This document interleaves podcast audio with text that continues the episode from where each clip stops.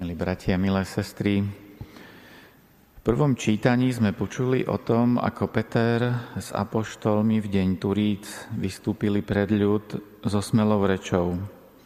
Peter je plný nadšenia a akoby z nejakého nadčasového pohľadu hovorí o Ježišovi ako o tom Mesiášovi, ktorého v žalmoch predpovedal Dávid. To, čo bolo predtým zahalené závojom tajomnosti, odkrýva ako ten, kto má jasný vhľad. Ježiša rukami bezbožníkov pribili na kríž a zavraždili, ale Boh ho vzkriesil a zbavil múk smrti.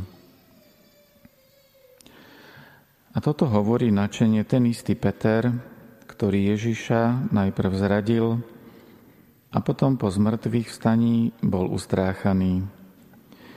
Ani nechcel uveriť, že Ježiš naozaj vstal z mŕtvych a dokonca aj po stretnutí s ním sa chcel vrátiť radšej k rybárčeniu a na všetko zabudnúť. A zrazu ho po vylieti ducha zasiahla takáto vášeň, ktorá mu potom dodávala silu aj v ťažkostiach a utrpení, takže neváhal za Ježiša položiť aj život. Aký tajomní sme my ľudia, ani sami dobre nevieme, čo nami naozaj hýbe. A nie vždy je to duch. Chce nami hýbať aj starý človek, naše ego. To nami niekedy hýbe tak silno, že sme ochotní urobiť čokoľvek, aby sme to dosiahli. Keď veľkňazi a starší ľudu zosnovali odstránenie Ježiša, mysleli si, že v mene Božom strážia posvetnú tradíciu a zachraňujú národ.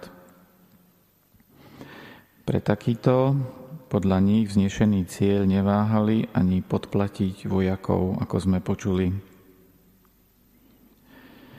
Pevné presvedčenie a veľké nadšenie, plné odhodlanie a smelosti môže byť tak trochu slepé. Aby bolo naozaj vedené duchom, asi musí byť pripravené situáciami, ktoré človeka otvoria pre pokoru.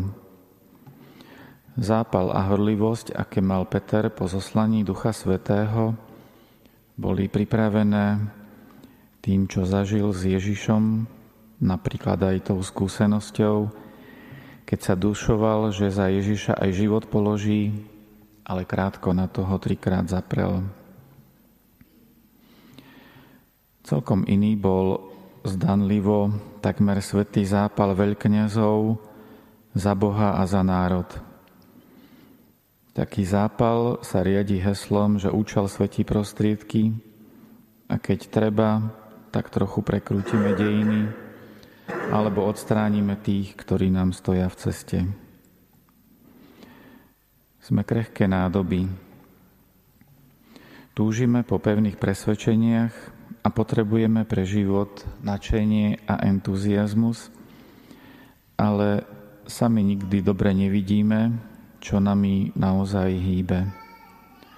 A tak je to pre nás taká výzva, aby sme sa modlili o pokoru a otvorenosť, aby sme sa vo svojom konaní nechali viesť Božím duchom a nie svojim egom.